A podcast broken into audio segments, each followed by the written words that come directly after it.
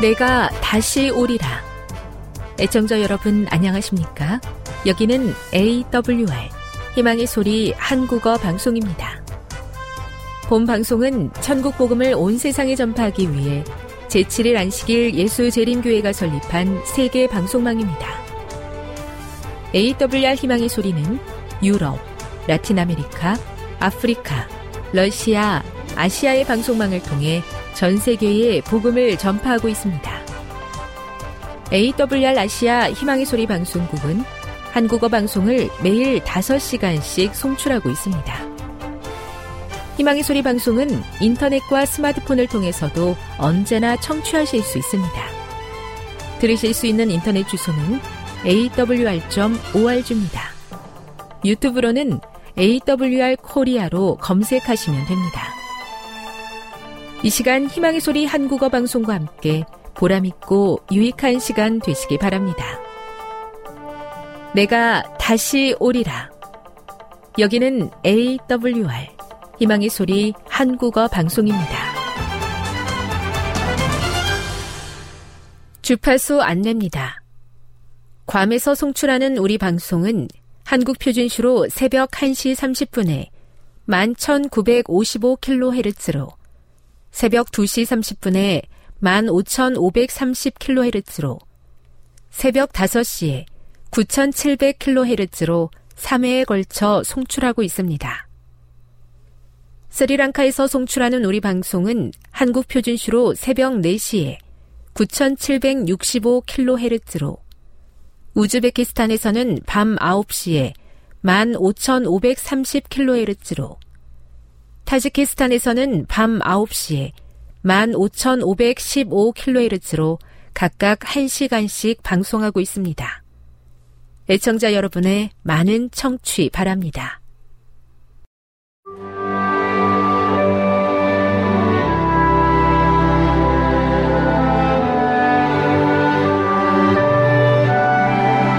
읽어주는 교과 제11과 최고의 충성을 그리스도에게 9월 9일 안식일의 일몰 시간은 오후 6시 50분입니다. 기억절입니다. 상전들아 너희도 그들에게 이와 같이 하고 위협을 그치라. 이는 그들과 너희의 상전이 하늘에 계시고 그에게는 사람을 외모로 취하는 일이 없는 줄 너희가 알미라. 에베소서 6장 9절. 읽어주는 교과 제11과 최고의 충성을 그리스도에게 9월 9일 안식일의 일몰 시간은 오후 6시 50분입니다. 기억절입니다. 상전들아 너희도 그들에게 이와 같이 하고 위협을 그치라. 이는 그들과 너희의 상전이 하늘에 계시고 그에게는 사람을 외모로 취하는 일이 없는 줄 너희가 알미라. 에베소서 6장 9절. 2018년 워싱턴 DC에 있는 성경 박물관에서 많은 이들의 눈길을 끈 유물이 공개되었다. 이 성경 요약본은 당시 서인도 제도라고 불렸던 카브리에와 대서양 연안의 노예들에게 반란을 선동할 만한 구절을 삭제하면서 신앙의 핵심을 가르치기 위해 1808년에 출판되었다. 문제가 될 만한 구절을 삭제한 이 성경본에는 구약 성경의 90%, 신약 성경의 50%가 누락되어 성경의 1189개 장 중 232개 장만 남아 있었다.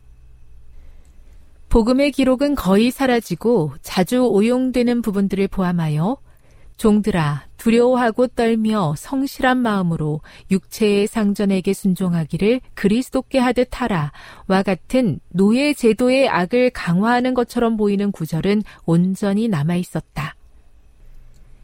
이와 관련해 현 시대와 문화 속에서 우리에게 주어진 중요한 도전은 에베소서 6장 1에서 9절을 성경 전체에 게시된 구원의 큰 그림의 맥락에서 읽는 것이다. 바울이 당시의 결함이 있는 사회의 구조에 복음의 참뜻을 적용하는 것을 보면서 우리는 무엇을 배울 수 있는가? 학습 목표입니다. 깨닫기.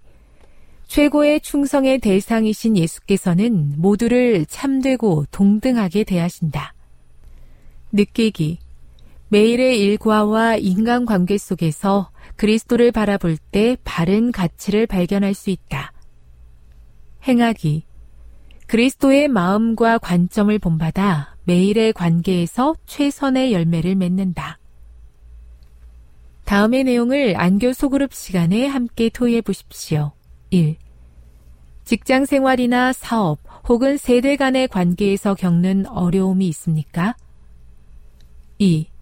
불완전한 부모님이지만 그들을 어떻게 대하는 것이 좋겠습니까? 3. 어떻게 하면 자녀를 오직 주의 교훈과 훈계로 양육할 수 있습니까? 4. 주인과 종에 관한 권면은 이 시대의 어떤 상황을 염두에 둔 것입니까? 5. 바울이 종들에게 관점의 획기적 전환을 권면할 수 있는 근거는 무엇입니까? 6. 바울은 주인들에게 참 주인인 그리스도의 어떤 면을 부각하여 호소하였습니까?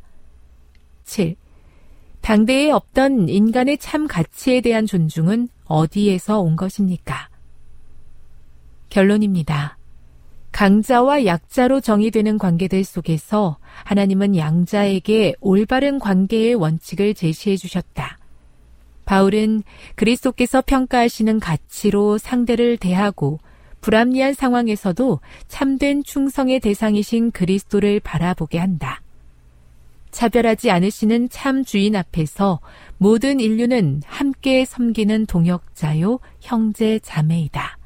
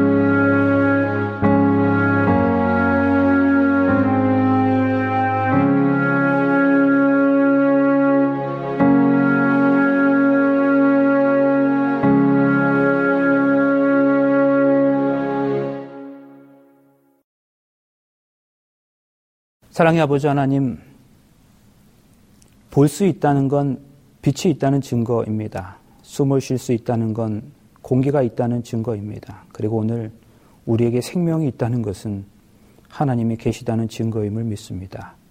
오늘 이 시간에 선포되는 말씀을 통해서도 하나님의 임재를 온전히 경험하게 하여 주시옵소서.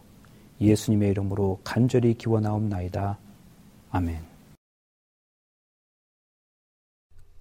교동문 760장 경배와 찬양. 온 땅이여 여호와께 즐거운 찬송을 부를지어다. 기쁨으로 여호와를 섬기며 노래하면서 그의 앞에 나아갈지어다. 여호와가 우리 하나님이신 줄 너희는 알지어다.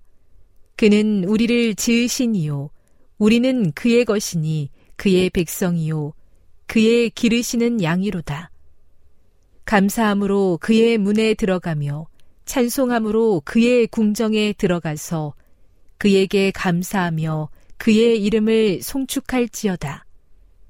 여호와는 선하시니 그의 인자하심이 영원하고 그의 성실하심이 대대에 이르리로다.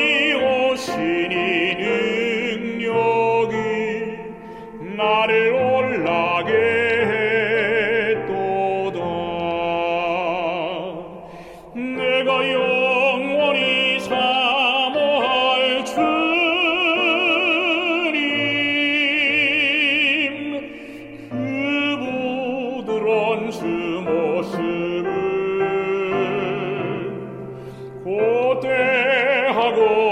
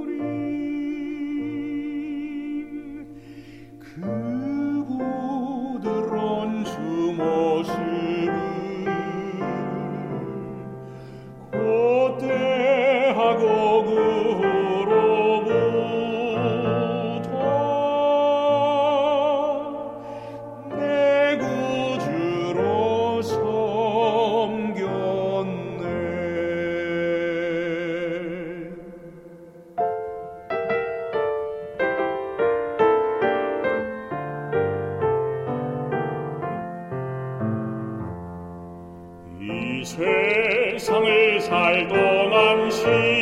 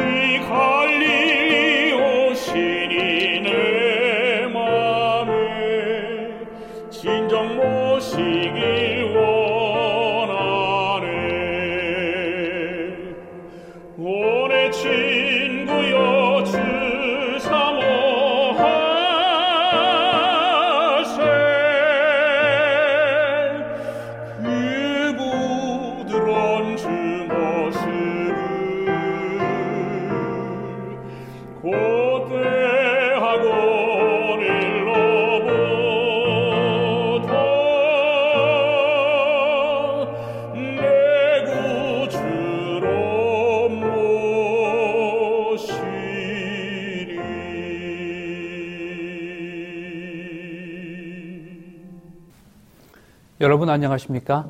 귀하고 행복한 안식일입니다. 이제 2022년도가 어느새 마무리되려는 그런 시점에 있습니다. 특별히 이쯤에는 각 교회별로 연말 기도주의를 준비하고 있거나 또 진행하고 있을 텐데요. 다시 한번 우리의 마음을 하나님께로 향하시는 귀한 기회가 되시기를 간절히 소망합니다. 고려대학교가 한때 농구팀으로 전성기를 구가할 때에 농구팀 감독이었던 박한이라는 감독의 이야기입니다. 사실 이야기가 어떻게 해서 우리에게 전해졌는지는 모르겠지만 우리에게 많은 생각을 하게 합니다. 고려대학교가 어느 대학과의 농구팀과의 경기에서 그날은 어쩐 일인지 고려대학교 선수들의 경기가 잘 풀리지 않았습니다. 평소 같으면 쉽게 이길 수 있는 경기였는데 그날은 역전에 역전을 거듭하면서 마치 시소를 타듯 아슬아슬한 경기를 해나가고 있었습니다. 그리고 마침내 종료 버저가 울리기 바로 직전에 고려대학교가 마지막 공격 기회를 잡게 되었어요. 이번에 공격이 그날의 승패를 판가름하게 되어 있었습니다. 바로 그때 박한 감독은 타임아웃을 외쳤습니다. 그렇게 타임아웃을 부른 박한 감독은 선수들을 불러 모아놓고는 작전 시트에다가 작은 동그라미 하나를 그렸습니다. 그리고 나서는 그 옆에 타원 모양의 또 다른 동그라미를 그렸어요. 그리고 선수들에게 말합니다. 자, 자, 잘 보라고. 박한 감독은 타원 모양의 동그라미를 가리키며 자 이건 링이야 골대야 그렇게 말했습니다. 그리고 먼저 그렸던 작은 동그라미를 가리키면서 이거 이것은 공이야라고 말했죠. 그리고는 그 작은 동그라미에서 화살표를 링 안으로 그리면서 이것을 여기에 넣어 알겠어? 여러분 그게 다였습니다. 승패를 가늠하는 그 귀중한 순간에 감독이 작전 타임을 불러놓고 선수들에게 했던 얘기는 그저 공을 골대 안으로 넣으라는 이야기뿐이었습니다. 여러분 이것이 무엇을 말하는 것일까요? 기본으로 돌아가라는 말입니다. 기본이 중요하다는 거죠. 농구 경기에서의 기본은 골을 넣는 겁니다. 그래서 그 중요한 순간에 감독은 그저 골을 넣으라고 말한 것이었습니다. 몇 번을 생각해도 일리가 있다고 생각해요. 중요할수록 우리는 기본으로 돌아가야 합니다. 오늘 이 시간엔 우리가 기부온 이야기를 하려고 해요. 이 기부온 이야기를 통해서 우리 삶의 진정한 기본이 무엇인지를 함께 살펴보고 또 한 해를 정리하려는 이 시점에 우리의 결심을 또다시 새롭게 하려고 합니다. 성도 여러분 기억하세요. 기본 이야기를 하면서 기부온 이야기를 하려고 한다고요. 오늘 이 기부온 이야기를 통해서 우리의 기본을 점검할 수 있기를 바랍니다. 여호수아 인도로 이스라엘 백성들이 요단강을 건너서 가나안에 들어온 이후에 여리고 성과 아이성을 함락시켰다는 소식들이 그 가나안 거민들에게 전해지자 가나안 주민들의 반응은 크게 두 가지로 나타났습니다. 첫째는 이스라엘의 정복을 받아들이고 그들과 우호 조약을 맺는 것이었습니다. 기부온 같은 사람들. 둘째는 이스라엘의 정복을 거부하고 그들과 맞서 싸우는 것이었습니다. 아도니세덱, 야빈과 같은 사람들이었죠. 결과적으로 하나님께서는 이스라엘의 정복을 받아들였던 그 기브온에게는 구원을 베푸셨고 이를 거부한 아도니 세덱과 야비는 심판하셨습니다. 여러분 이것은 가나안 주민의 구원과 멸망이 그들의 태도 여하에 달려 있었다는 사실을 보여주고 있습니다. 그런데 말씀을 준비하면서 어떤 의미에 있어서 민족적으로 과연 기부온 사람들처럼 억울한 대접을 받고 있는 사람들이 있을까 하는 생각이 들었어요. 여러분 기부원 하면 우리 머릿속에 가장 먼저 떠오르는 것이 무엇입니까? 사실 우리는 기부원 하면 여호수아와 이스라엘 민족에게 사기친 사람들이라는 생각이 가장 먼저 머리를 스치고 지나갑니다. 저도 어렸을 때 그랬지만 우리 어린 자녀들이 즐겨보는 아더 에스 메스웰의 재밌는 성경 이야기에 그려진 그림처럼 기본 사람들이 다 떨어진 옷을 입고 떡덩이를 여호수아에게 보여주는 장면이 떠오를 뿐이에요. 그 외에 이 사람들과 관련하여 또 다른 생각은 별로 나지 않는 것이 사실입니다. 가나안의 왕들은 여리고성과 아이성의 진멸 소식을 듣고 나서 즉시 이스라엘에 대항할 준비를 서두르고 있었습니다. 이제 가나안 족속들은 동맹을 맺어서 남부 연합군을 조직했어요. 가나안 거민들 모두가 이스라엘에 대항하기 위해서 동맹을 맺음으로써 성읍 단위로 싸우던 전쟁은 이제 커다란 지역 연합군 간의 싸움으로 변해버리게 되었습니다. 그러나 기본 거민들은 여리고성과 아이성에 대한 소식을 듣고 이스라엘과 싸우는 대신에 그들을 속여서 평화 조약을 맺으려고 합니다. 기본 족속은 희위 족속에 속했는데 이때 그 희위 족속은 가나안 땅 도처에 집단적으로 흩어져 살고 있었습니다. 여호수아 당시 이들은 기브온을 중심으로 급이라, 부에롯, 기리앗 여야림 등지에 주로 거주하고 있었어요. 기본 거민들은 자신들이 전쟁에서 승산이 없다는 것을 알고 있어서 이스라엘과 화친을 맺기 위해서 대단히 치밀한 모략을 사용합니다. 그들은 이스라엘이 가나안의 모든 족속을 멸하라는 하나님의 명령을 수행하고 있는 중이라는 사실을 분명히 알고 있었기 때문에 이스라엘과 화친을 맺는 것만이 그들의 살 길이라고 생각했습니다. 그러므로 그들은 화친을 맺기 위해서 한 가지 꾀를 생각해냈는데 그것은 그들이 가나안 땅에 살지 않고 아주 먼 나라에서 온 사신인 것처럼 거짓으로 위장을 하는 것이었습니다. 성경 본문 보실까요? 꾀를 내요. 사신의 모양을 꾸미되 헤어진 전대와 헤어지고 찢어져서 기운 가죽 포도주 부대를 나귀에 싣고 그 발에는 낡아 기운 신을 신고 낡은 옷을 입고 다 마르고 곰팡이 난 떡을 예비하고 그들이 길갈 진으로 와서 여호수아에게 이르러 그와 이스라엘 사람들에게 이르되 우리는 원방에서 왔나이다. 이제 우리와 약조하사이다.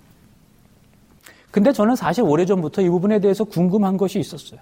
왜 기본 사람들은 일부러 그렇게 멀리서 온 것처럼 꾸몄을까 하는 것이었어요. 사실 그들의 성은 바로 옆 이스라엘로부터 사흘길 정도의 거리에 위치하고 있었어요. 그러니까 그냥 사실대로 사실은 우리가 당신들이 너무 무서우니까 우리와 하친합시다. 이렇게 말할 수 있는 문제가 아니었을까요?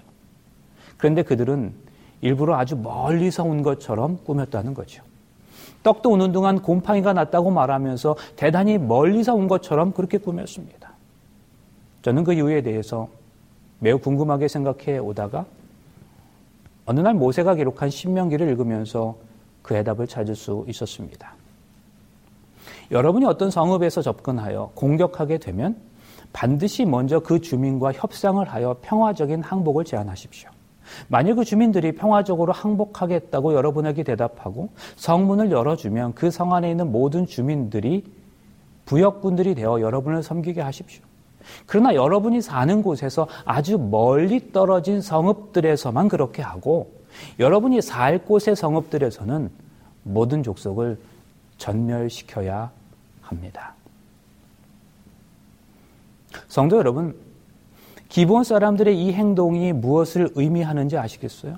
그들은 이스라엘 백성들과 화친하고자 할 때에 어떻게 하면 이스라엘과 화친할 수 있는지를 연구했다는 사실이죠. 그들은 자신들이 살아남은 방법을 찾기 위해서 이스라엘 민족의 율법까지라도 연구하여서 생존의 길을 찾았음을 의미하고 있는 겁니다. 지금 이 성경절에 의하면 이스라엘 백성은 가나안 족속과는 절대로 평화 협상을 맺을 수 없게 되어 있었습니다. 그렇지만 멀리 있는 백족들과는 평화 협정이 가능했죠. 그래서 기본 거민들은 자신들이 가나안 민족 중의 하나였음에도 불구하고 이스라엘 백성에게 찾아올 때에 아주 먼 나라에서 온 것처럼 거짓으로 꾸몄다는 사실입니다. 여러분, 저는 이 기본 거민이 원방에서 먼 곳에서 온 것처럼 꾸며서 이스라엘 백성을 찾아온 것은 분명히 지금 우리가 읽어서 확인했던 신명기 20장 15절의 말씀을 연구한 결과라고 확신합니다. 이러한 사실은 그들의 속임수가 발각된 이후에 여호수아에게 한 말을 통해서도 우리가 확인할 수 있습니다.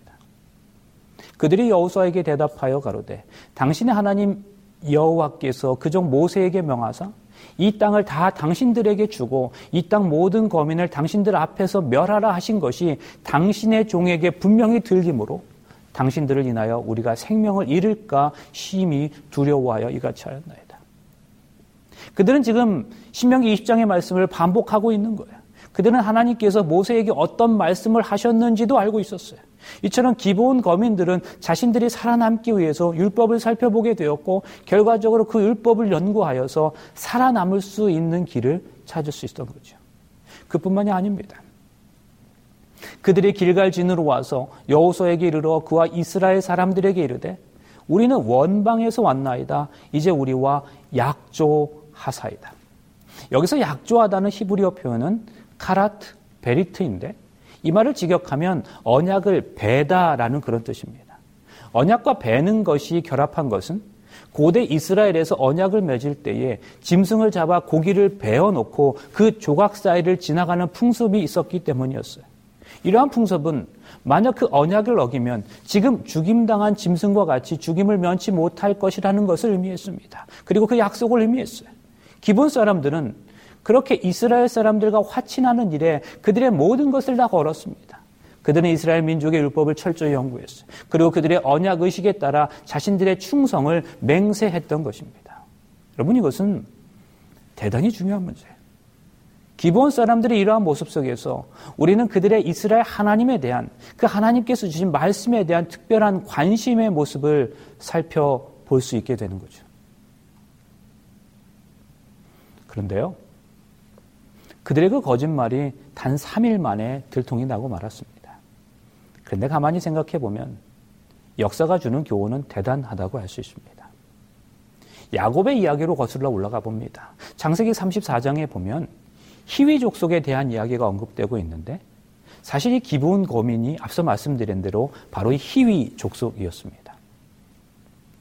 기브온 거민 희위 사람 외에는 이스라엘 자손과 화친한 성읍이 하나도 없고 다 이스라엘 자손에게 쳐서 취한 바 되었다고 한 것처럼 기본 사람은 히위 족속이었어요. 그런데 일찍이 이 히위 족속 중 하몰의 아들 세겜이 야곱의 딸 디나를 욕보였다가 크게 보복당한 적이 있었죠. 야곱의 아들들은 자기 여동생 디나가 당한 수욕을 보복하기 위해서 디나와 결혼하고자 한다면 모든 남자가 다 할례를 받으라고 요구한 뒤에 그들을 무참히 사륙했던 사건이 바로 장세기 34장의 사건이에요.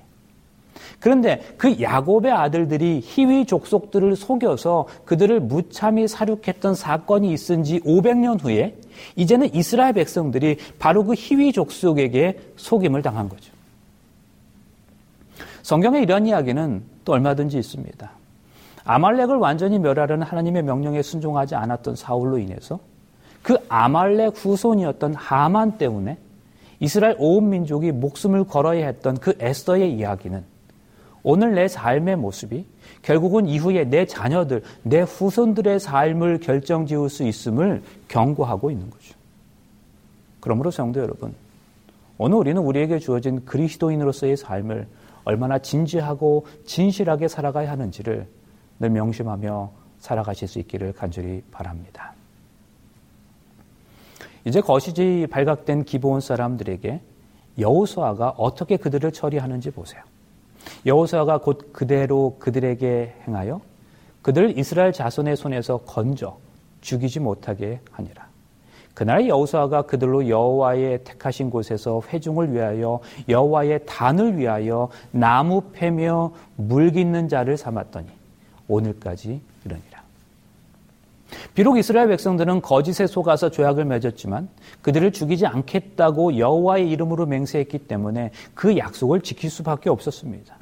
어떤 성경학자는 말하기를 이 화친 조약이 거짓에 속아 맺어진 것이므로 이 거짓이 발굴된 이후에는 그 조약을 파괴할 수도 있었다고 말합니다. 그러나 사실 이 계약은 단순히 이스라엘과 기본 족속과의 계약이 아니라 하나님 여호와의 이름으로 계약된 것이었기 때문에 파괴할 수는 없는 것이었죠.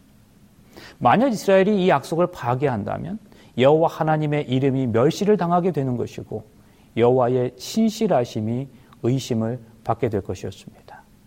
따라서 이 계약을 파기하지 않는 족장들의 행동은 옳았다고 보아야 할 것입니다. 아더 핑크라고 하는 성경학자는 이러한 족장들의 처사에 대하여 그들은 비록 속았지만 명예로운 처신을 했다고 말하고 있습니다. 기본 사람들은 비록 거짓으로 조약을 맺긴 했지만 아무튼 그들은 결과적으로 이 조약으로 인해서 생명을 유지할 수 있었습니다. 그러나 그들의 거짓말로 인해 그들의 자유를 박탈당하고 이스라엘에 대하여 영원한 종이 되어야 했습니다. 그들에게 부과된 일은 남자는 나무를 패며 여자는 물 깃는 일을 평생 동안 하는 것이었습니다. 화이 선지자는 말합니다. 그들은 그들의 잘못을 깨닫고 감사함으로 이 조건들을 받아들이고 생명을 구하기 위해서는 어떠한 일이라도 기쁨으로 응하였다. 그런데 여기서 우리가 주목할 점은 기본 거민들이 이스라엘 개인의 종이 아니라 하나님의 집, 곧 성막에 소속된 종이었다는 사실입니다. 그렇다면 성도 여러분, 이것은 어떠한 의미에서 그 여호수아의 저주가 저주를 위한 저주가 아니라 오히려 일종의 극률이요 축복이었음을 보여주고 있는 것은 아닐까요? 이러한 일은 야고로부터 흩어질 것이라고 저주를 받았던 레위 지파가 오히려 성전 일을 맡게 되어 오히려 축복이 된 것과 같은 그러한 것이었다고 할 수 있겠습니다. 이들이 맡았던 나무를 패고 물 깃는 일은 성막에서 제사 때에 필요한 나무를 예비하고 제사장이 정결 의식을 할 수 있도록 물두멍에 물을 채우는 일이었습니다. 사실 성막의 장문은 레위인들이 담당했지만 이제부터 어렵고 힘든 일은 기본 사람들이 하게 되었죠. 그들의 속임수에도 불구하고 그들에게 생명이 보장되고 이처럼 하나님의 성전에서의 봉사의 일이 주어졌던 이유에 대해서 와이 선지자는 이렇게 또 설명합니다. 기브온인들은 우상숭배를 버리고 여호와를 경배하기로 서약하였으므로 그들의 생명을 보존한 것은 우상 숭배하는 가난인들을 멸하라는 하나님의 명령을 어기는 것이 아니었다. 약속이 충실한 자는 하나님께서 복을 주시죠. 여러분, 오늘 우리가 믿는 하나님은 참으로 신실하신 하나님이십니다. 약속을 지키시기에 분명하신 하나님이세요. 비록 기본 사람들이 이스라엘을 속이고 맺은 언약이었지만 그것이 하나님의 이름으로 맹세된 것이었기 때문에 절대로 깨져서는 안 되는 것이었습니다. 그런데 우리가 사무엘하를 읽다가 보면 한 가지 조금은 섬뜩한 사건을 발견하게 됩니다. 사무엘하 21장에 보면 3년 연속으로 이스라엘의 기근이 찾아왔습니다. 왕이었던 다윗은 그 기근의 원인이 무엇인지를 하나님께 간구합니다. 그러자 하나님께서 다윗에게 이렇게 말씀하시죠. 다윗의 시대에 연부년 3년 기근이 있으므로 다윗이 여호와 앞에 간구하며 여호와께서 가라사대 이는 사울과 피를 흘린 그 집을 인하매니 저가 기부온 사람을 죽였음이라 하시니라. 잘 보세요. 비가 오랫동안 오지 않은 이유가 이스라엘이 기브온 사람을 죽였기 때문이랍니다. 기브온은 분명 이스라엘 족속이 아니에요. 그러나 여우수아 시대에 비록 속아서 여긴 했지만 기브온 족속을 살려주겠다고 맹세했습니다. 그런데 이후에 어쩐 일인지 사울은 기브온 사람들을 죽이는 데 열심이었어요. 그러나 하나님께서는 그 약속을 지키지 않은 이스라엘에 사울과 사울의 가정에 징계를 내리실 만큼 그 약속을 소중히 여기셨다는 사실이죠. 하나님께서는 당신이 얼마나 언약을 중요하게 생각하는지를 다윗과 온 이스라엘 백성들에게 알리기를 원하셨던 겁니다. 그래서 다윗의 그때로부터 이미 400년 전의 약속이었지만 하나님은 그 맹세를 깨뜨린 이스라엘을 심판하셨던 겁니다. 그 공의롭고도 신실하신 하나님을 생각할 때 우리 역시 얼마나 신실한 삶을 살아가야 할 것인지를 다시 한번 돌아보게 합니다. 하나님의 백성은 반드시 약속을 붙들어야 합니다. 더욱이 하나님을 택한 백성, 그 이스라엘뿐만 아니라 이방 백성들까지 그 약속을 지키기를 원하시기 때문입니다. 그런데 여러분, 이런 사실은 우리에게 정말 귀한 희망을 줍니다. 오늘 우리가 예배하는 하나님은 그토록 언약을 지키시기에 신실하신 하나님이시기에 아무리 오랜 시간 전에 하신 언약이라고도 그저 잊지 않고 반드시 기약하시는 그 하나님이시기에 오늘도 우리는 그분의 약속을 믿고 의지할 수 있는 것 아니겠습니까? 우리는 오늘도 그 약속 때문에 살아가는 겁니다. 그러므로 우리가 당하는 고통과 고난의 순간에도 우리는 그 주님의 약속을 의지하여 참고 견딜 수 있는 거죠. 세상이 아무리 악하고 희망이 없는 것처럼 보여도 주님께서 다시 오실 것이라는 그 희망이 오늘 우리를 살아가게 하는 것입니다. 사랑하는 성도 여러분, 우리 하나님은 그러하신 분입니다.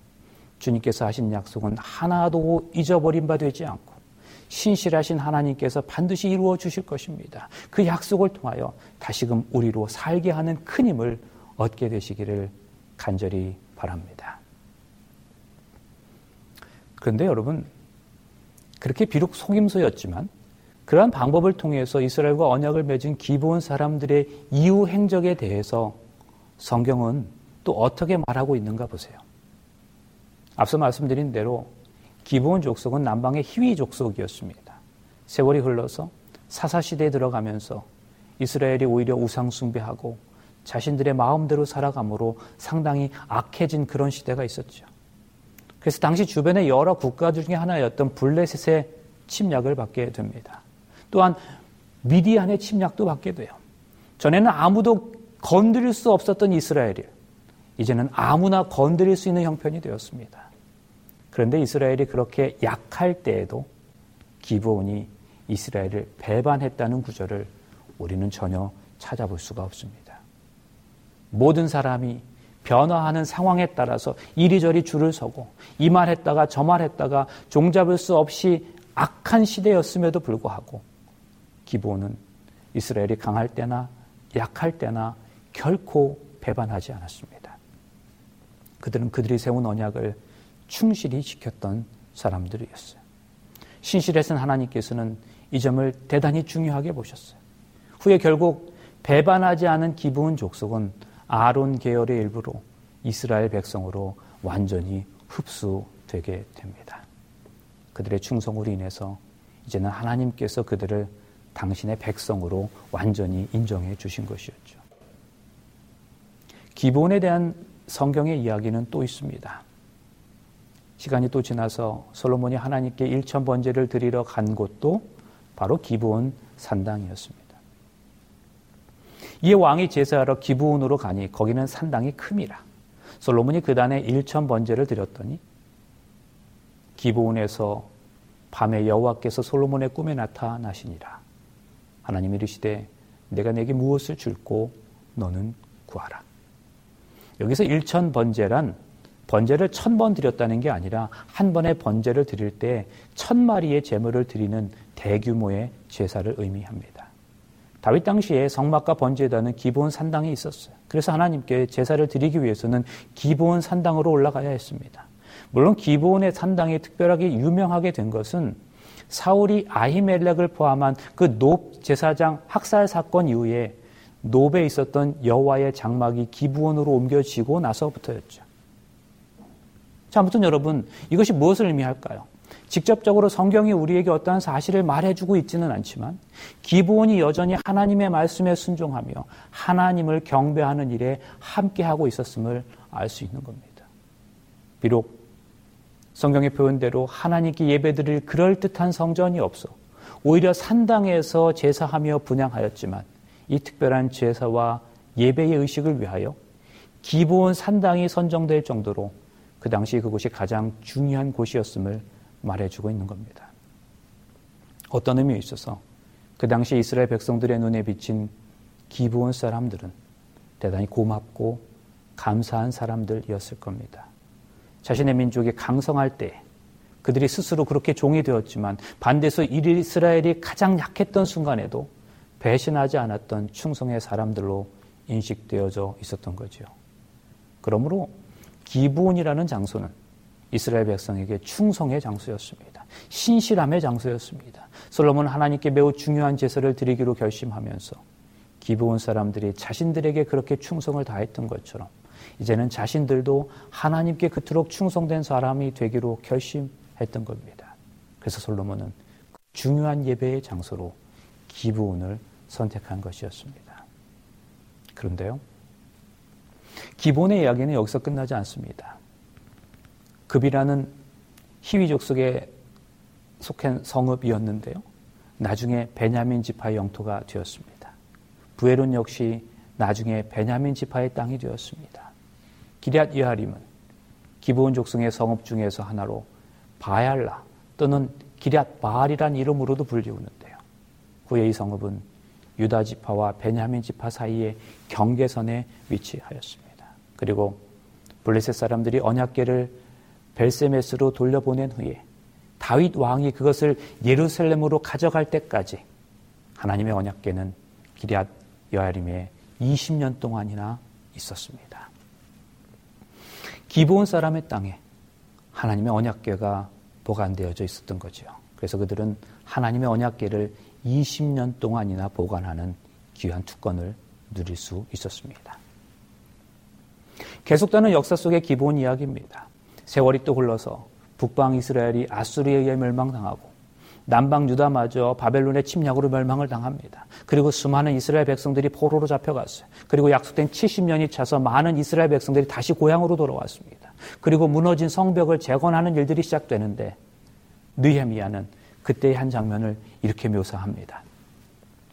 그 다음은 기브온 사람 물라야와 메로노스 사람 야돈이 강서편 총독의 관할에 속한 기브온 사람과 미스바 사람들로 더불어 중수하였고 니에메는 이스라엘 백성들 가운데 기브온 사람들이 무너진 성벽을 재건하는 일에 앞장섰다는 사실에 주목하고 있습니다. 기브온 사람들은 충성하여 하나님께 인정받고 일단 내려진 결정에 대해서는 매우 신실한 태도를 보였다고 성경은 이처럼 일관되게 기록하고 있는 것입니다. 이제 말씀을 마치려고 합니다.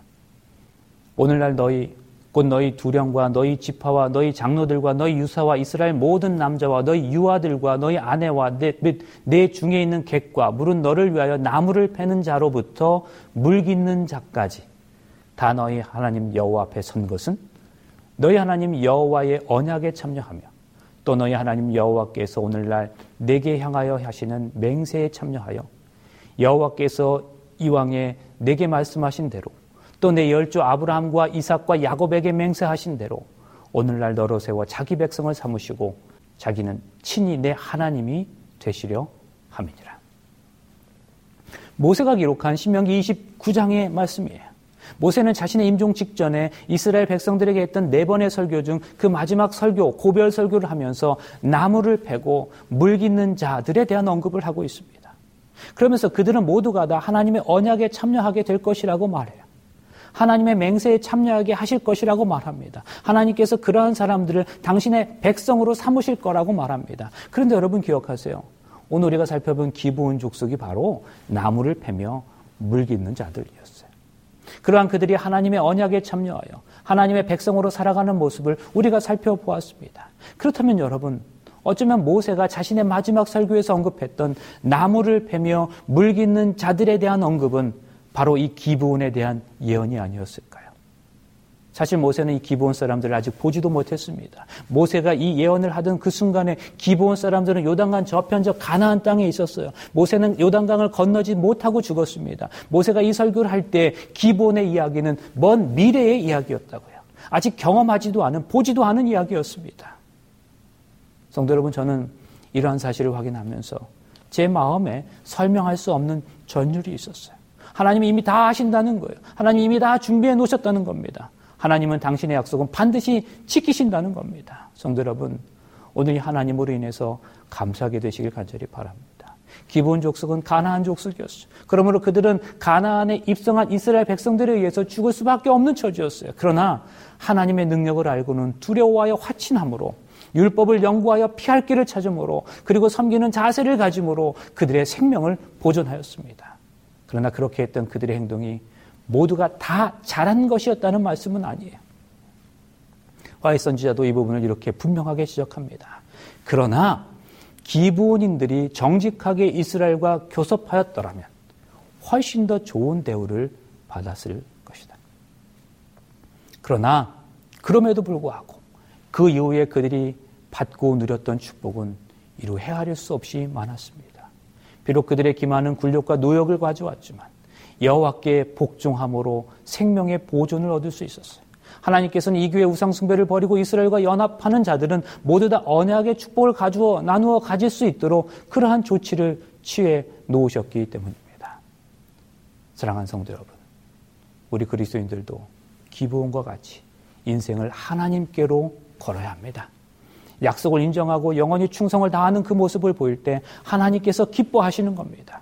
이것이 우리 모든 그리스도인들의 기본적인 삶의 모습이 되어야 하지 않겠습니까? 평생도록 변함없이 온전히 하나님께 충성하는 믿음의 사람들이 되실 수 있기를 간절히 바랍니다. 이것이 정말로 우리 삶의 기본이 되어야 할 줄로 믿습니다. 하나의 끝자락이 가까워지는 이 시점에 우리 모두가 다시 새롭게 결심합니다. 그래서 우리들 각자의 삶이 때때로 힘이 들고 고달프다 할지라도 우리 인생이 나무 패고 물 깃는 삶을 살아가는 것 같다 할지라도 그것이 내 신앙의 정직한 결정으로 이루어진 것이라면 하나님께서 우리 인생을 이미 기억하고 계시다는 사실을 확신하면서 그 속에서도 하나님의 말씀에 온전히 순종하며 살아갈 때 온전한 하나님의 백성으로 거두어졌던 그 기본의 경험이 오늘 우리 모두 경험이 될 수 있기를 간절히 바랍니다. 오늘도 우리들 각자에게 부여된 인생의 짐들은 어쩔 수 없는 죄의 흔적들이죠. 그러나 맡겨진 이 일들에 감사하면서 최선의 삶을 살아갈 때에 우리 주님 오시는 그날 우리 모두가 다 하늘 백성으로 이끌려 갈 수 있을 겁니다. 그날 그 자리에 우리 모두가 다 그 아름다운 기쁨과 감격을 경험하시기를 간절히 바라면서 말씀을 마치겠습니다. 이제 잠시 기도하시겠습니다. 아버지 하나님, 우리는 상황이 안 돼도 모든 일을 완벽하게 해놔야 그것이 믿음이라고 생각합니다. 많은 물고기를 잡는 것까지 완벽하게 해야 믿음이라고 생각하지만 사실 베드로가 했던 일은 그저 자신의 깊은 곳에 자신의 그물을 던진 것 뿐이었습니다. 많은 물고기를 잡게 하신 것은 예수님이 하신 일이었습니다. 골리앗처럼 큰 문제를 이기는 것까지 믿음이라고 생각하지만 다윗은 믿음의 돌을 던진 것 뿐이었습니다. 골리앗을 쓰러뜨린 이는 바로 우리 하나님이셨습니다. 기본의 이야기는 오늘 우리 삶의 기본의 이야기임을 다시 한번 깨우쳐 주셔서 감사합니다. 하나님을 향하여 그저 겸손히 우리의 모든 것을 맡기는 삶을 살아간다면 그 이후의 삶은 주님께서 이끌어 주시는 삶이 될 것임을 다시 한번 가르쳐 주셔서 감사합니다. 그리고 그저 우리는 오늘 주님을 위해 그렇게 살기로 결심했을 뿐인데 우리를 향하신 하나님의 은혜의 복은 여전히 이전부터 예정되어 있었음을 깨닫게 하셔서 감사합니다. 이 모든 사실로 인해 기쁨으로 감사함으로 살아가게 하여 주시옵기를 예수님의 이름으로 간절히 기도합니다. 아멘.